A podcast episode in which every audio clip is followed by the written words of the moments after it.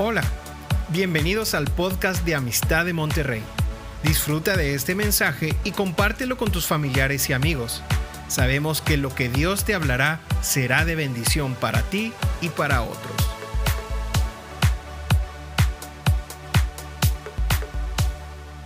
Buenas noches a todos. Vamos a entrar al libro de la Primera de Pedro. Tengo que entrar así de golpe porque hay mucho que ver el día de hoy en estos pocos versículos para terminar el capítulo 3, pero hay muchas cosas y vamos a ver por dónde nos guía el Espíritu Santo al revelarnos su palabra. En la plática pasada tuvimos la oportunidad de ver el capítulo 3 y la primera sección hablaba de la palabra sumisión del esposo y la esposa, y luego nos empezaba a encaminar sobre una oración de bendición del versículo 10 al versículo 12. Aquí hay una palabra de bendición, el que quiere amar la vida, ¿sí? Y es una hermosa oración, si quieres ahí tú medita en ella cuando puedas. Pero ahora vamos a entrar en el versículo 13 y aquí es donde yo quisiera comenzar con algo que va a ser muy interesante. Es un tema muy, muy especial, son versículos muy, diría yo, profundos, pero a la vez muy especiales. Y no pretendo ser el experto del tema, pero ya me puse la escafandra, ya me metí a las profundidades de la escritura, ya chequé el griego, me metí a muchas cosas para tratar de sacar algo nítido y claro y sencillo para poderlo asimilar. En el versículo 13 del capítulo 3 dice lo siguiente: ¿y quién es aquel que podrá hacerles daño si ustedes siguen el bien? Ya con eso tienes para rato. ¿Quién te puede hacer mal si tú haces el bien? Pues ¿sabes qué? Aunque hagas el bien, hay gente que te hace mal. ¿Sí estás consciente de eso? Aquí está preguntando, ¿y quién es capaz de hacernos un daño si ustedes siguen el bien? Y cuando se refiere a esto es realmente no te afecta, no te va a tocar la parte profunda del espíritu. Tal vez te afecte el cuerpo. Tenemos aquí ejemplos donde nos dice que usualmente nadie ataca al que hace el bien, usualmente. Pero sí hay de vez en cuando situaciones donde sucede que al que está haciendo el bien se le ataca, especialmente por envidia. Sí. Y hay casos, por ejemplo, Abel estaba haciendo el bien y Caín lo maltrató, Caín lo mató. Jesús vino a morir por nosotros y murió en la cruz, y la humanidad, todos nosotros tuvimos algo que ver con alguien que hizo el bien, alguien que estaba haciendo el bien. Y luego la tercera, un ejemplo ahí adicional, sería Esteban, que está haciendo el bien, está predicando la verdad, y sin embargo los fariseos y el sistema religioso lo mató. Entonces, aquí está preguntando el apóstol Pedro, es una pregunta, sin embargo podríamos contestarla. Está ahí soltando un poco el eco, si le pueden bajar un poco. Versículo 14 dice: pero también si alguno padeciese por causa de la justicia, y aquí ya lo deja abierto, claro. Algunos van a padecer por causa de la justicia. Ya vimos aquí los ejemplos. El clásico, el principal es el Cristo, Jesús, Señor nuestro. Algunos van a padecer por causa de la justicia. Es decir, por alinear las cosas a las cosas de Dios. Eso es por causa de la justicia. Cuando alguien sufre por causa de la justicia, es porque esa persona está encaminando a la gente a la verdad. Las está encaminando a Dios, las está encaminando a Cristo. Esa es la causa de la justicia. Y puede sufrir, y de hecho hay eso ahorita, hay mucha persecución, hay mucho dolor. Pero dice: bienaventurados sois ustedes, por tanto, no te dejes amedrentar por temor de ellos, ni te vayas a conturbar. Es decir, no tengas temor si te llegara a venir, si tú estás haciendo lo correcto, si tú estás llevando la justicia de Cristo, anunciando a Cristo, y se te deja venir el ataque, la agresión, cualquier cosa, tranquilos, eres un bienaventurado, pase lo que pase, al final de cuentas Dios estará contigo, no importa, porque nuestra estancia aquí es breve, dice la Escritura. ¿Sí? Versículo 15, dice aquí, en el proceso de esta agresión que viene, porque está hablando de persecución, les está hablando a la iglesia que está allá en la parte norte de Turquía, de lo que hoy es Turquía, es un pueblo que está siendo perseguido. la región de Galacia, está siendo agredido, está siendo amenazado, y les está mandando una palabra de ánimo porque había persecución, persecución de los judíos, persecución de los paganos, persecución del Imperio Romano, había persecución.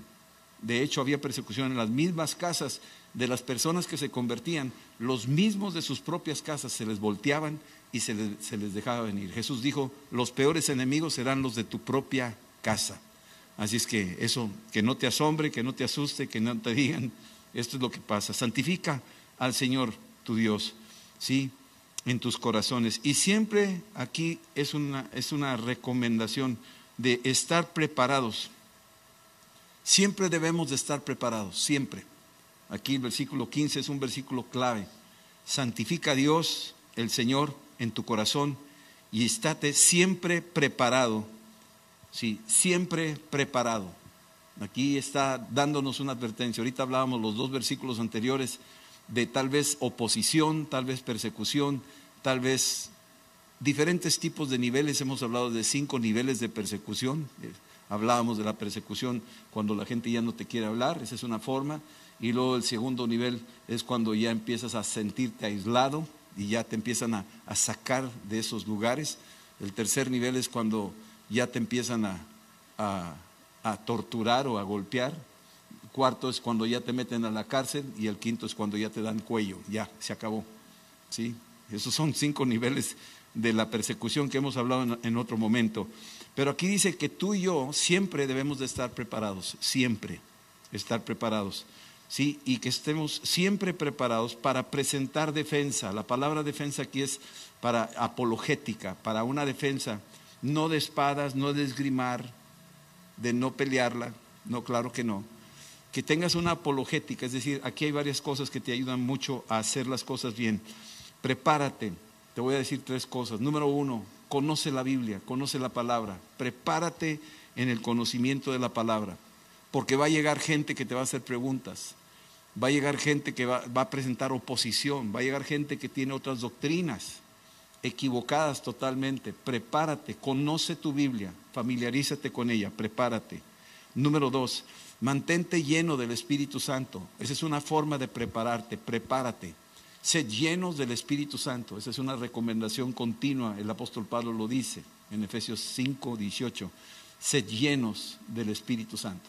Sí, esa es una forma de prepararte. Y la tercera, estar preparado, es mantener un carácter que no se deja mover. Si no están de acuerdo contigo, no te enciendes, no te enojas, no te irritas.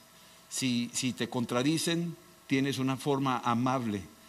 Aquí lo dice, estad siempre preparados, ¿sí?, para presentar defensa con mansedumbre y reverencia.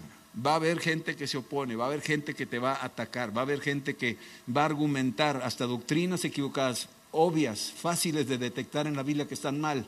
Pero aún así, no se trata de agredirlos, no se trata de imponernos. Se trata de que llegue la palabra a sus corazones y se salven. Este es un versículo para evangelismo. Hay que saberlo aplicar. Así es que debemos de estar siempre preparados. Conoce tu Biblia. Preparados. Mantente lleno del Espíritu Santo. Y preparados. Ten dominio propio. No te aceleres, no te precipites. Yo soy uno de ellos, yo me precipito, yo me enchilo, yo me caliento y he cometido muchos errores. Yo piso minas, he cometido el error y yo le digo a los alumnos de evangelismo, tengan cuidado, yo soy el experto de pisar minas. O sea, pisas minas y estorbas el evangelio, nunca vas a llegar a convertir a nadie. Tal vez lo conviertas a bibliazos, pero nunca se va a convertir de corazón. Tal vez ganes un debate, pero no ganaste un alma para Cristo. Entonces, tenemos que hacerlo con mansedumbre y con reverencia ante todo aquel que te demande la razón, por qué, cuál es la esperanza que hay en ti. Tienes que mantener esa posición siempre, no la pierdas, por favor. Esta es una recomendación que nos está haciendo aquí el apóstol Pedro. Bien, seguimos al versículo 16.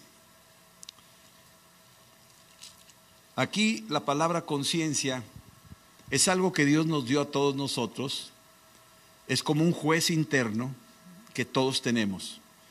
Cuando hacemos algo mal, nuestra conciencia nos marca. Es como un árbitro. Tienes adentro de ti un árbitro puesto por Dios. Y ese árbitro pues es la conciencia que Dios te dio, donde puedes equiparar si estás haciendo bien o si estás haciendo mal. Y esta parte dice, teniendo una buena conciencia, para que en lo que murmuren de ustedes, aquí la conciencia es importantísima cuando estamos ante el debate, cuando estamos presentando el Evangelio, cuando estamos ante gente que nos está criticando o murmurando o atacando o calumniando. Tu conciencia es la que te debe dar una estabilidad de que tú estás en lo correcto, no estás haciendo nada mal y no tienes por qué inquietarte o incomodarte o agredir a aquellos que murmuran y cosas por el estilo, sino tranquilos, tenemos que contar hasta 10 porque tenemos una conciencia tranquila. Pero si no tienes una conciencia tranquila, si estamos haciendo algo indebido, entonces cuando nos dicen o murmuran algo, titubeamos, damos un paso para atrás, no avanzamos, nos intimidan los que murmuran. ¿Por qué? Porque adentro de nosotros, no nomás ellos están murmurando, sino adentro tenemos una vocecita que también murmura de nuestra integridad. Tenemos adentro una voz de la conciencia que nos pone ahí una lupa y te das cuenta que tú no puedes decir nada porque tú estás cojeando de lo mismo. Y entonces tu conciencia te puede traicionar, decimos ahí, no te traicionas, sino te está poniendo foul, porque no estás haciendo lo correcto y estás tratando de convencer al otro de lo que te está acusando. No tienes armamento para defenderte. Entonces, teniendo una buena conciencia para en lo que murmuran de ustedes, como de malhechores, que sean esos avergonzados los que te calumnian por vuestra buena conducta en Cristo. Tu conciencia, al hacer las cosas bien, hace que los que te acusen, los que se oponen, los que te critican, los que se burlan, por caminar rectamente con el Señor, hace que esas personas, tarde que temprano, se van a avergonzar. Tarde que temprano se les va a poner tapón en la boca, como dicen algunos.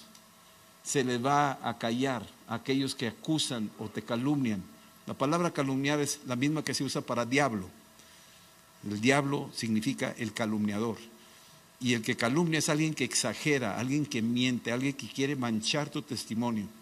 Pero si tú estás haciendo las cosas correctas, tarde que temprano, tu testimonio le va a callar la boca a los murmuradores, si tienes una conciencia tranquila. Entonces es muy importante aquí esto que está mencionando el apóstol Pedro. Versículo 17.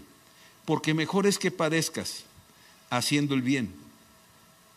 Sí, puede suceder que tal vez no ganes o no lo conviertas o no se dé por convencido la persona que te está criticando por tu fe, te está criticando de que el cristianismo no funciona o que la vida de los creyentes, y tratan de calumniar a los creyentes. Y tal vez no nomás hablen, sino tal vez hasta ataquen físicamente, tal vez te ataquen de alguna manera o de otra. Tal vez despidan a algunos de sus trabajos o los expulsen de la ciudad, como lo hicieron en el libro de los Hechos capítulo 8. Estaban perseguidos por causa del Evangelio. Pero aquí dice que está bien, porque mejor es que tú padezcas haciendo el bien, si así lo define Dios. Y esto es profundo, mi amado. A veces Dios permite el sufrimiento en los creyentes. Yo sé que este mensaje no es popular y no les va a gustar mucho. No se está vendiendo el cassette o el CD o lo que sea, así es que no te preocupes. Pero sí te quiero decir esto, a veces Dios permite que suceda este tipo de cosas en la vida del creyente. Y te voy a poner ejemplos. Dios permitió que José sufriera. Dios permitió eso. Dios permitió que cayera en una cisterna, empujado por sus hermanos. Dios permitió que estuviera ahí en la casa de Potifar como esclavo. Dios permitió todo eso. Dios permitió que estuviera en una cárcel. Dios permitió que estuviera lejos de sus hermanos. Sufrió José. Nosotros no sabemos cuánto sufrió, pero sí sufrió. Dios permitió también lo que le pasó a Job. Cuando tú ves eso, tú dices, pero ¿por qué Dios lo permitió? Por su manera de ver las cosas, por su economía, por su visibilidad, que es mucho más grande y más alta que la nuestra. Él permitió eso, y qué bueno que está el libro de Job ahí, porque cuando tú estás pasando por una complicación, métete al libro de Job. Hoy le tuve que decir a una persona, métete al libro de Job y descubre eso. Estaba sufriendo. Dije, en el libro de Job te vas a dar cuenta lo que este hombre padeció, y al final, en su espera, en su confianza, Dios al final tenía un gran plan y lo bendijo 2 veces más. Entonces a veces no comprendemos los propósitos de Dios ni por qué suceden las cosas como tal, pero si tú estás caminando bien con el Señor, tranquilo, Dios sigue en control. Dios no pierde su posición. Dios está a tu favor, no está en tu contra, aunque parezca que está en tu contra, aunque parezca que le estás orando y pidiendo y aún así parecería que Dios se fue a otro lugar y no te escucha, no pasa nada. Él sigue en su lugar. Ahí es donde tú estás desarrollando tu nivel de fe en Él, y Él está ahí a tu favor. Y el ejemplo más tremendo pues es Jesús mismo, que Dios permitió la cruz para su Hijo. Jesús mismo, aparta de mí esta copa. No era la cruz, era tomar el pecado del mundo, y sin embargo Dios lo permitió. En su forma misteriosa y extraña y difícil de comprender, Dios lo permitió. Lo está diciendo el apóstol Pedro, él vio todo eso, él entendió, y está hablándole a la gente que está allá en Galacia, diciéndole, señores, si les viene un dolor, una persecución, un sufrimiento, y Dios lo ha permitido, tranquilo, no se confundan, manténganse firmes, Dios al final de cuentas va a ganar, soporten, aguanten, sigan adelante. Vamos a vencer, sigan creyendo, finalmente Dios tiene la victoria y se las va a dar.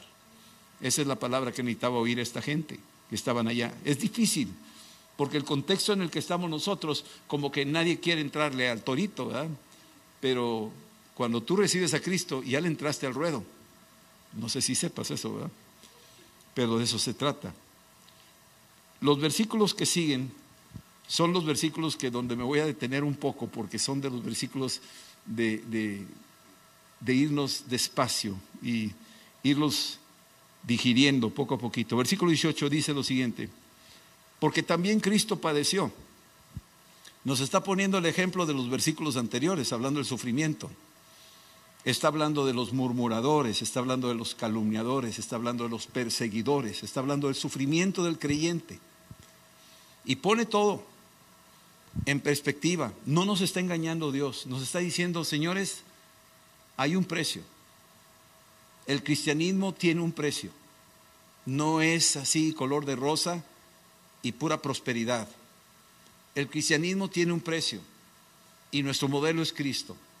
Ese es el precio, eso es el ejemplo que nos está dejando la Biblia. Tenemos que entenderlo, y la pregunta aquí es, ¿están dispuestos o no están dispuestos? En el capítulo 6 de Juan, Jesús les dice, ¿lo aceptan?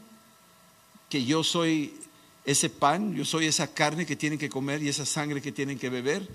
Y se quedaron algunos chocados con lo que estaba diciendo. Estaba hablando de su sufrimiento, de su martirio, de su muerte en la cruz. Pero los otros no entendían y dijeron, no, hombre, es una palabra muy dura, mejor nos vamos, y lo dejaron. Pero hubo un grupo pequeño que se acercó y le dice, Pedro, ¿a quién iremos? Tú tienes palabras de vida. Ese mismo Pedro que le dijo, ¿a quién iremos? Este es el mismo Pedro, está escribiendo esta carta, y está diciendo, el modelo más excelso, más grandioso, más maravilloso de todos es Jesús mismo. Y dice aquí en el versículo 18, también Cristo padeció una sola vez por los pecados. Cristo padeció una sola vez. No va a volver a morir, no va a llegar a Marte para morir por los marcianos. Murió una sola vez. ¿Está claro eso? Y murió en el planeta Tierra, murió por la humanidad, murió en este punto del universo. Aquí murió Jesús. ¿Sí estamos entendiendo? Murió una sola vez. Murió por nosotros. Imagínate lo especial, lo particular. Murió una sola vez por los pecados. El justo murió por los injustos. Dirías que muera un injusto, está bien, pero ¿por qué muere un justo? Y más un justo por los injustos. Como que no te checa, como que nuestra mentalidad es, no, el malo es el que se muere. ¿Sí me entiendes esto? Pero aquí resulta que es el bueno que se muere por los malos. Y nos choca nuestra manera de pensar y de comprender. No entendemos eso. Pero esa es la expresión más gloriosa del amor de Dios.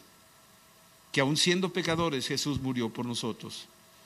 Y dice aquí que el justo por los injustos, para llevarnos a Dios. O sea, eso que hizo Jesús, ese sufrimiento, esa crucifixión, nos llevó a Dios.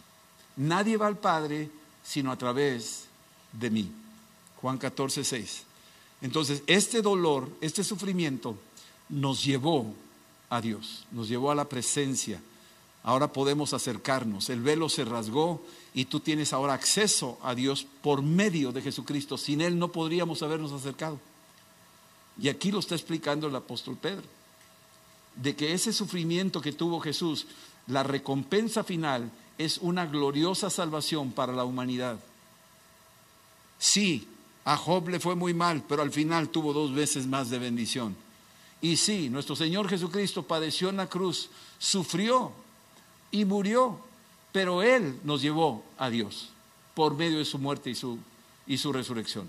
Entonces es muy importante en estos versículos ir entendiendo a veces las formas de Dios que no logramos captar en nuestra vida diaria. Tú tienes algunas experiencias diarias que batallas con algunas cosas y a veces perdemos de vista que Dios está en control y Dios está viendo más adelante de lo que tú y yo pudiéramos estar viendo ahorita. Él está viendo. Murió por nosotros, el justo por los injustos, para llevarnos a Dios, siendo a la verdad muerto en la carne, pero vivificado en el Espíritu. Cristo murió, realmente murió. Muchos dicen, no murió, se hizo el muerto y se lo llevaron a la India y no sé qué rollos avientan por ahí. Y tú dices, híjole, mano, ¿cómo niegan la muerte de Jesús? Era necesario que muriera, porque si no, entonces de nada servía la resurrección. Y para nosotros es clave la resurrección.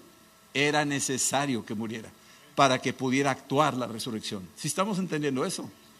Entonces esta realidad de que Cristo muere, sí, murió Él en la cruz. Y hay un espacio entre su muerte y la resurrección. Hay un espacio, hay unas horas en medio de eso. Él muere ahí a las 3 de la tarde de un viernes y resucita en la madrugada del domingo. ¿Pero qué hizo en esas horas? ¿Qué fue lo que sucedió en ese espacio de tiempo? Se quedó ahí tirado nada más en la tumba. Ahí estaba el cuerpo. Pero aquí dice que el espíritu fue vivificado. Dice vivificado en espíritu. Cuando uno lee Romanos 8:11, tú ves ahí que si el Espíritu de Dios mora en nosotros, el mismo Espíritu que resucitó a Cristo de los muertos, vivificará. ¿Sí? Pueden poner esa escritura, Romanos 8:11, por favor, para que veas esa misma palabra, vivificar. Es muy importante que lo tengas. ¿Sí? Porque también Cristo, aquí, y si el espíritu de aquel, o sea, de Cristo, que levantó de los muertos a Jesús, mora en vosotros, el que levantó de los muertos a Cristo Jesús, vivificará. ¿Ves la palabra vivificará? Y dice también. Y eso quiere decir que algo pasó. Sí, murió, definitivamente murió. Murió Jesús, soltó su espíritu, dice ahí la escritura, cuando estaba en la cruz, soltó su espíritu. Pero estando en ese espacio, dice, vivificó. Y aquí hay que entender, es decir, se mantuvieron activas ahora en una nueva forma todas las características de nuestro Señor Jesucristo. Porque aquí viene lo bueno y pónganse los cinturones de seguridad, porque vamos a entrar en aguas turbulentas. ¿Sí? Aquí empieza algo profundo y tengo algo muy interesante que decirles.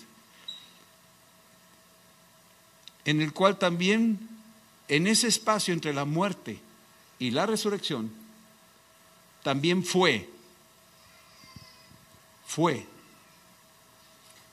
murió y resucitó. El cuerpo está ahí, pero su espíritu fue. ¿A dónde fue? ¿A dónde fue? Dice, fue y predicó a los espíritus encarcelados. Ahora vamos a hacer una pausa aquí. Muchos dicen que bajó al infierno. No, no bajó al infierno. Antiguamente había 2 palabras para entender el lugar de los muertos: Hades y Seol. Estas son las palabras. Seol en el tiempo de los judíos, Hades en el tiempo de los griegos, significaba el lugar de los muertos, el lugar donde están los muertos. Bien, La Escritura nos dice, esto es algo muy importante porque vamos a entender, vamos a tratar de entender algunas cosas y voy a usar unos ejemplos para que me puedan entender.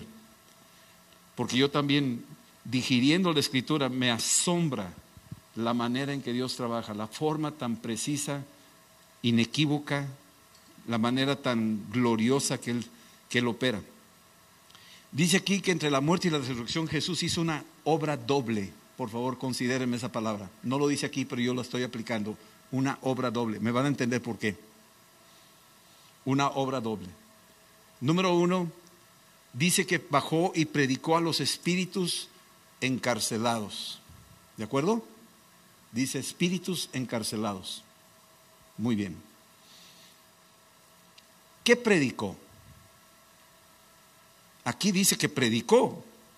¿No? ¿No dice ahí? Predicó. ¿Qué predicó? Había muerto en la cruz y baja y le predica a los espíritus encarcelados. ¿De acuerdo? Esos espíritus encarcelados están oyendo un anuncio. Cuando Cristo se apareció a sus discípulos lo vieron vivo después de la muerte y resurrección. Cuando Jesús muere en la cruz, el centurión que atravesó el costado y vio todo lo que pasó, dijo algo. ¿Qué dijo? Verdaderamente, este es el Hijo de Dios. ¿Verdad que sí lo dijo? ¿Cómo logró llegar a esa conclusión si Jesús no dijo una sola palabra? Estaba predicando Jesús. Estaba hablando Jesús. Su muerte estaba hablando. Su obra en el Espíritu estaba hablando. Y el que lo estaba viendo, tal vez no lo oye, pero lo está viendo. Y eso es una forma de predicar. Hablábamos de los testimonios. Hay un testimonio que tú puedes hablarme tu testimonio, pero hay otro testimonio que yo quiero ver tu vida. Y es también una forma de hablarme, ver tu vida. Me está predicando. ¿Me están entendiendo esto? Entonces aquí está bajando y está predicándole a los espíritus encarcelados. Déjame conectar este versículo para que comprendamos un poco mejor con el versículo que sigue. Pero dice aquí que predicó, y seguramente se predicó el evangelio en la persona de Jesús, él mismo, porque Cristo cuando muere en la cruz le aplasta la cabeza a la serpiente antigua en el Calvario, y cuando baja a esos espíritus encarcelados, su presentación ahí es diciendo, ya vencí, ya vine a lo que tenía que venir, agoté mi última gota de sangre, ustedes están ya juzgados, están vencidos, su jefe está aplastado. Predicó a los espíritus encarcelados. ¿Sí? Ahora, en esto de espíritus encarcelados, versículo 20, dice, los que en otro tiempo, esos espíritus encarcelados, dice, los que en otro tiempo desobedecieron, cuando una vez esperaban la paciencia de Dios en los días de Noé, mientras se preparaba el arca, en la cual pocas personas, es decir, 8, fueron salvadas por agua. Te lo voy a decir despacio, escuchen bien, este versículo es clave, porque aquí se detiene mucha gente y no sabe lo que está diciendo. Y es importante comprender algo que hizo en el mundo espiritual. Dice, versículo 19, en lo cual también Jesús predicó a los espíritus encarcelados, los que en otro tiempo desobedecieron cuando una vez esperaban la paciencia de Dios en los días de Noé. Ahí me voy a detener. En los días de Noé, espíritus encarcelados. Pensaríamos que son espíritus encarcelados, demonios encarcelados, que fueron encarcelados durante el tiempo de Noé. Fueron detenidos, fueron capturados y fueron llevados a prisiones. Judas, vayan conmigo a Judas, por favor, para entender un poquito aquí. Judas, capítulo 1, versículo 6, habla un poco de eso también. Ahorita regresamos aquí. Pero en el versículo 6 dice, y a los ángeles que no guardaron su dignidad, sino que abandonaron su propia morada, los ha guardado bajo obscuridad, en prisiones eternas, para el juicio de la gran ira, el gran día. Esos ángeles que no guardaron su posición de dignidad, aquí está diciendo que fueron capturados y metidos en prisiones. No guardaron su dignidad, quiere decir que no se mantuvieron en el perímetro correspondiente de los ángeles. No deberían de haber traspasado esa línea y se pasaron esa línea, se rebelaron contra Dios. Uno lee Isaías 14 y fueron tumbados. Está bien, pero aquí está diciéndonos de que estos ángeles caídos fueron detenidos en prisiones porque habían violado un perímetro que no deberían de haber pasado. Ahora vámonos a Génesis capítulo 6 para ver algo aquí. En Génesis capítulo 6 nos habla, versículos 1 en adelante, del 1 al 3. Aconteció que cuando comenzaron los hombres a multiplicarse sobre la faz de la tierra, le nacieron hijas. Dice hombres. Hay dos grupos, hay dos líneas, hasta ahí hay dos líneas. La línea que viene de Set, porque Abel había muerto, entonces nace Set en el capítulo 4, y es la línea que empezó a buscar a Dios. Tú léete el capítulo 4 y dice, y Dios les dio un hijo a cambio de Abel, les dio un hijo llamado Set, y los hombres empezaron a buscar a Dios. Bien, pero hay otra línea, la línea de Caín. Y aquí hay dos interpretaciones o dos posibles maneras de ver esto. Número uno, dice que empezaron a multiplicarse los hombres y les nacieron hijas. Y viendo los hijos de Dios, cuando hablas de hijos de Dios, a veces se refiere a ángeles. Pero también se puede referir a la línea de Set, que son de los que obedecían a Dios. Acuérdense que los que obedecen a Dios son hijos de Dios. Pero también se puede entender que son los hijos de Dios conocidos como ángeles. Estamos entendiendo esto. Entonces por eso se bifurcan dos interpretaciones. Pero aquí hay algo importante. Dice que estos hijos de Dios, que las hijas de los hombres eran hermosas y tomaron para sí mujeres, escogiendo entre todas. Y dijo el Señor, no contenderé mi espíritu con los hombres para siempre, porque ciertamente en la carne ellos andan, me serán sus días solamente 120 años.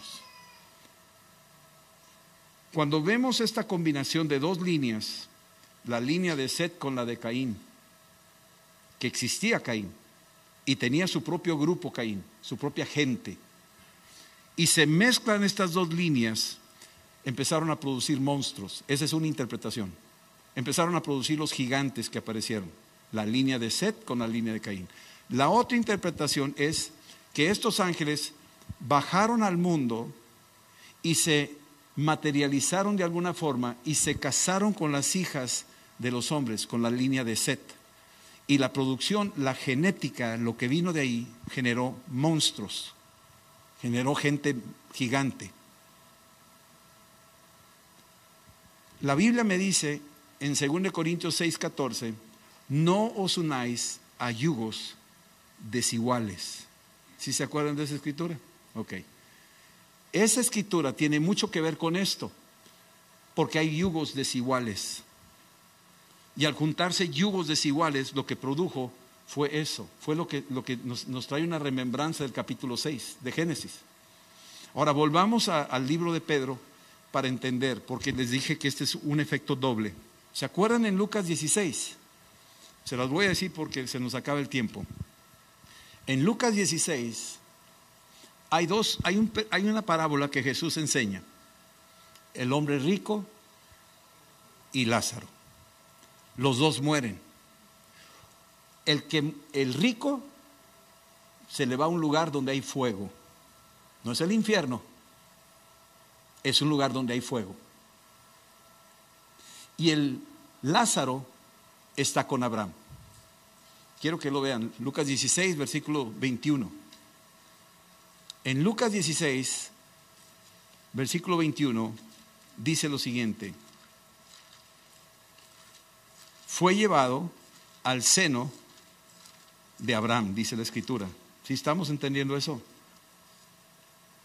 Y aconteció que murió el mendigo y fue llevado por los ángeles al seno de Abraham, y murió también el rico y fue sepultado. Dos regiones. Después, más adelante, versículo 24, versículo 23, y en el Hades alzó su voz este hombre rico estando en tormentos y vio de lejos a Abraham. ¿Se dan cuenta que hay dos territorios? De un lado está el hombre rico sufriendo en el Hades, pero en el caso de Lázaro está en otro terreno, se le conoce como el seno de Abraham.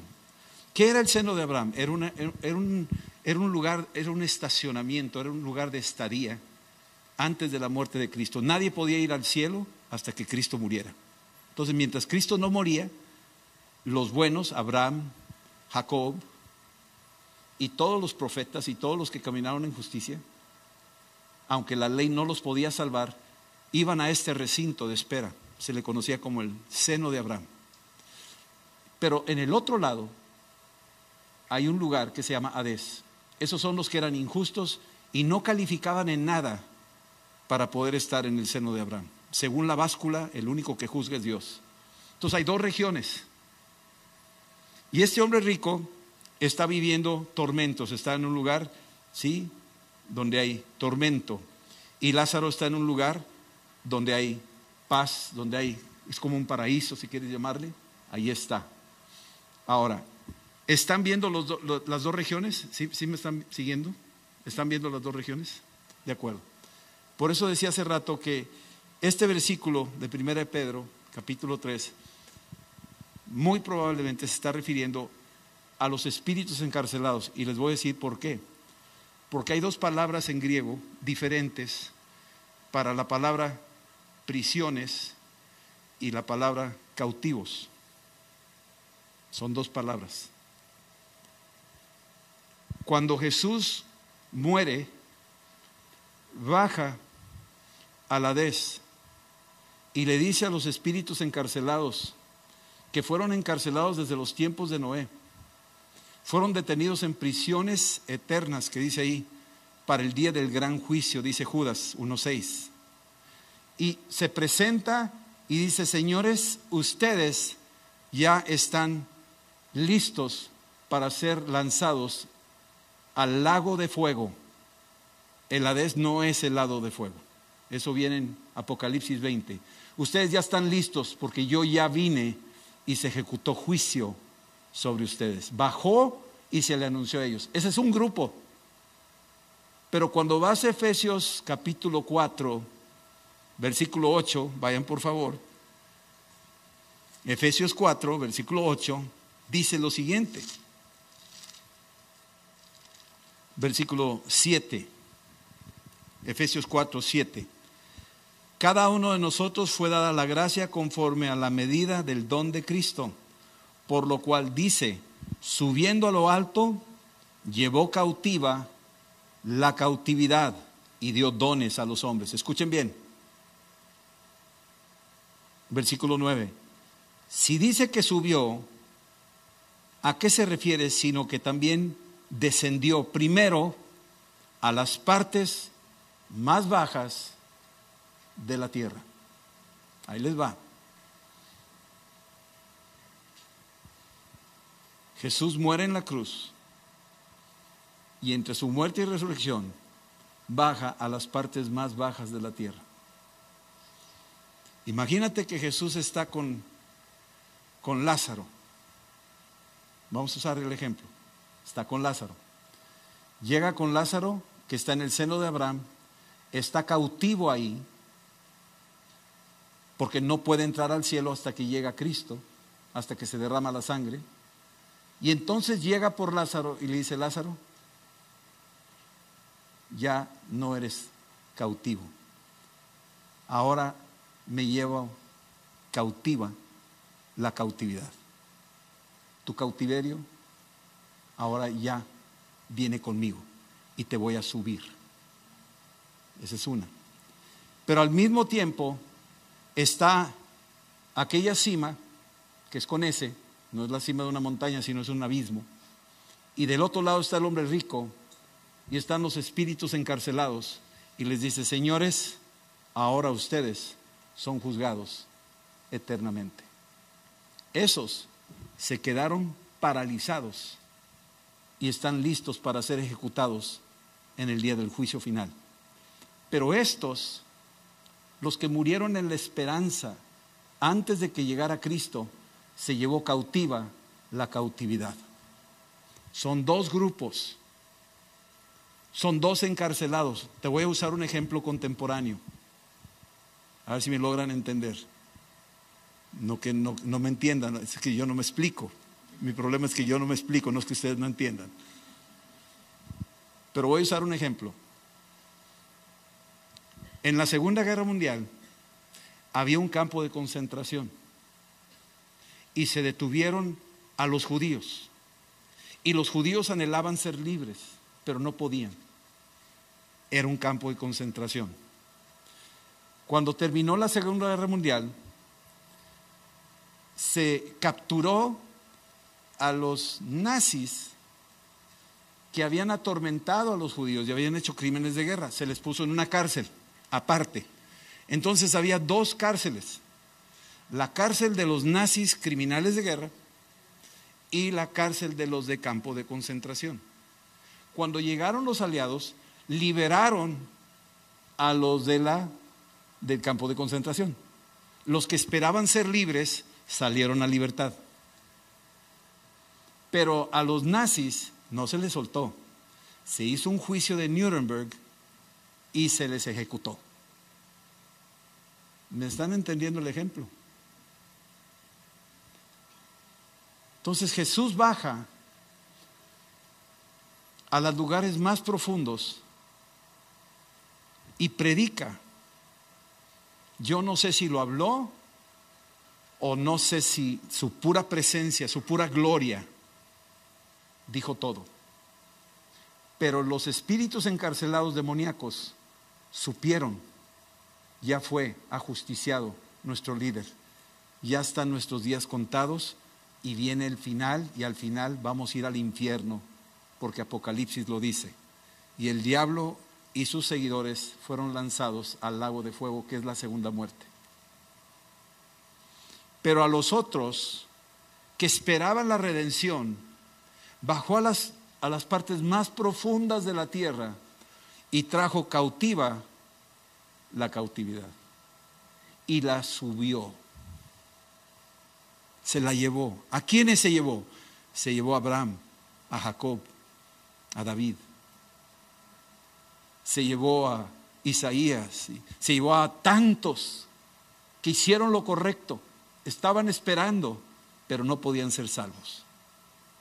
Ahora en Cristo, después de su muerte y resurrección, el anuncio es que ya no vas a tener por qué bajar a los abismos. Ya están juzgados los demonios, ahora nos toca a nosotros anunciar el evangelio para que los que crean se salven. Este es un mensaje, man, es todo un mensaje tremendo. Entonces, volviendo y terminando, Pedro capítulo 3, por favor. Voy a volverlo a leer despacio, ojalá les dé algo de luz. Estoy haciendo un esfuerzo, créanme, para poder transferir un poquito de esta enseñanza. Hay varios comentarios al respecto, pero esta es la mejor línea que podemos entender para los que pasan por estos versículos y se detienen y se atoran y no saben para dónde va esto. Versículo 18, porque también Cristo padeció una sola vez por los pecados de los justos, el justo por los injustos, para llevarnos a Dios, siendo a la verdad muerto en la carne, pero vivificado en el Espíritu, en el cual, o sea, por el Espíritu, también fue,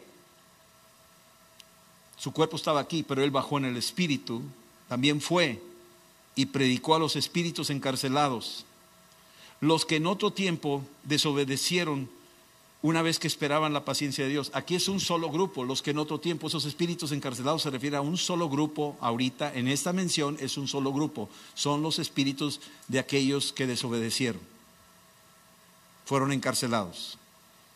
Los que en otro tiempo desobedecieron, cuando una vez esperaba la paciencia de Dios, o sea, Dios pacientemente estaba esperando que se arrepintieran, y esa paciencia la expresó a través de Noé. 120 años hablándoles. Viene un diluvio, arrepiéntanse. Viene un diluvio, arrepiéntanse. Y esa gente no entendía. Dios tuvo 120 años de paciencia. Estaba avisándoles a través de Noé, ¿sí? Los que en su paciencia, mientras se preparaba el arca, es decir, el arca es el arca de salvación, es el arca donde entró Noé con sus familias, en total eran 8, de hecho hay un kanji japonés donde indica que el barco lleva 8 personas adentro, y es un kanji de más de 4,000 años de antigüedad, y ahí te está diciendo 8 personas adentro del barco. Es una evidencia arqueológica que da fe de que sí es cierto esto que está hablando. O sea, qué casualidad, un barco con 8 personas adentro. ¿Por qué se les ocurrió a los chinos escribir eso? Pero está mandándonos un mensaje, fue cierto. De hecho, cuando yo usaba este versículo para evangelizar a los japoneses, porque decía arca, y decía, ¿qué dice ahí? 8 personas en un barco. ¿Y cuántas personas son aquí? 7 personas se fueron con Noé. ¿Cuántas son 7 más 1? 8. ¿Cuántas personas se salvaron? 8. ¿Y qué dice en el barco? 8. ¿Cuántos iban adentro del barco? 8. ¿Y cuántos dice acá? 8. Entonces tu carácter japonés está diciendo que este libro es verdad. Y era la forma de evangelizar. Entonces, los que en otro tiempo desobedecieron, cuando una vez esperaba la paciencia de Dios, en los días de Noé, mientras preparaba el arca, en los cuales pocas personas, es decir, 8, fueron salvadas por agua. El agua no es que los haya salvado. El agua lo que hizo fue subir el arca. Si estamos entendiendo esto. El agua destruyó a los malos, pero el agua sirvió para subir el arca. Por eso dice eso aquí. Sí, fueron salvados por agua. Versículo 21. El bautismo que corresponde a esto ahora nos salva, no quitando las inmundicias de la carne, sino como la aspiración de una buena conciencia hacia Dios por la resurrección de Jesucristo. Déjame irme despacio aquí. El bautismo que corresponde a esto ahora nos salva. Déjame, hay que entenderlo.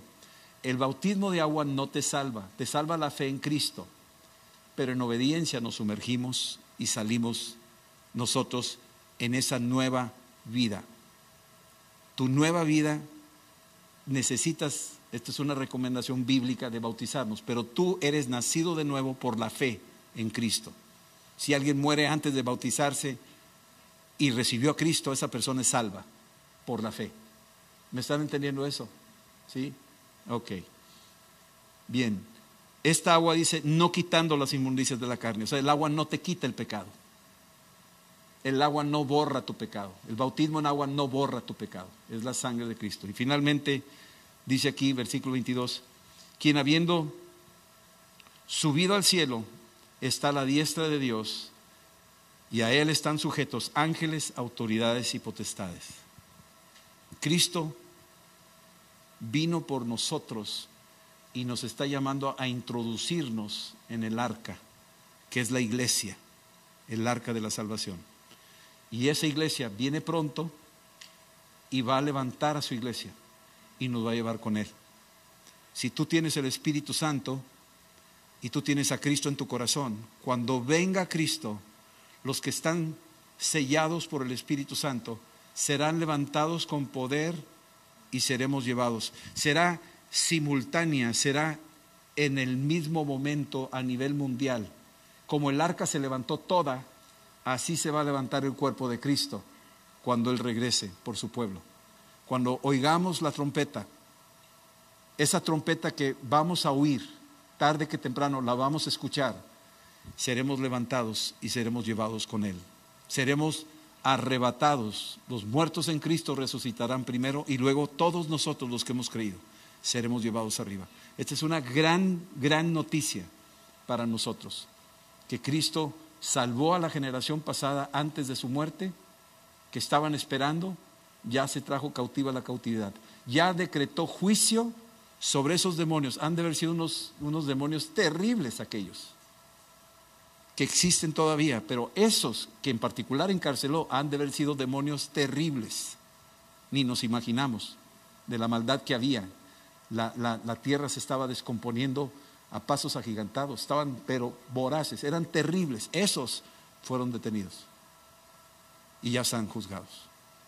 Ahora viene el juicio final sobre estos demonios que operan en este tiempo y están operando también. Bueno, oramos y terminamos. Y les aprecio su paciencia. Y si no entendieron, no se preocupen. Nadie se pierde por esto. ¿Ok? Asegúrate que tienes a Cristo en tu corazón. Eso es lo más importante. Asegúrate eso. Asegúrate que lo obedeces. Asegúrate que tú honras a Dios bautizándote, obedeciendo su instrucción. Asegúrate de eso. Bueno, Señor, esta noche te decimos gracias por tu presencia en este lugar. Gracias por tu palabra. Te pedimos que traigas una revelación al corazón de tus hijos. Quita toda confusión y trae la claridad de tu palabra, la sencillez de la revelación que viene de tu corazón. En el nombre de Cristo. Señor, oro por los que nunca te han recibido. Esta noche, Señor, que sea una noche de salvación. Señor, tú predicaste con tu vida. Oramos que en esta noche tu palabra toque los corazones y que los que hayan escuchado crean en ti. Y si tú has oído este mensaje esta noche, yo quiero animarte a que tú recibas a Cristo en tu corazón y le digas esta oración, creyéndolo de todo tu corazón. Decirle: Señor Jesús, perdona mis pecados, lávame con tu sangre y ven a mi corazón y sálvame. En el nombre de Cristo te doy gracias, Padre, por salvarme, por llenarme de tu Espíritu Santo y por trasladarme de las tinieblas a la luz y por preservarme en aquel día del juicio. En Cristo Jesús, Señor. Amén. Esperamos que este mensaje te ayude en tu vida diaria. No olvides suscribirte y seguirnos en nuestras redes sociales. Somos Familia Amistad.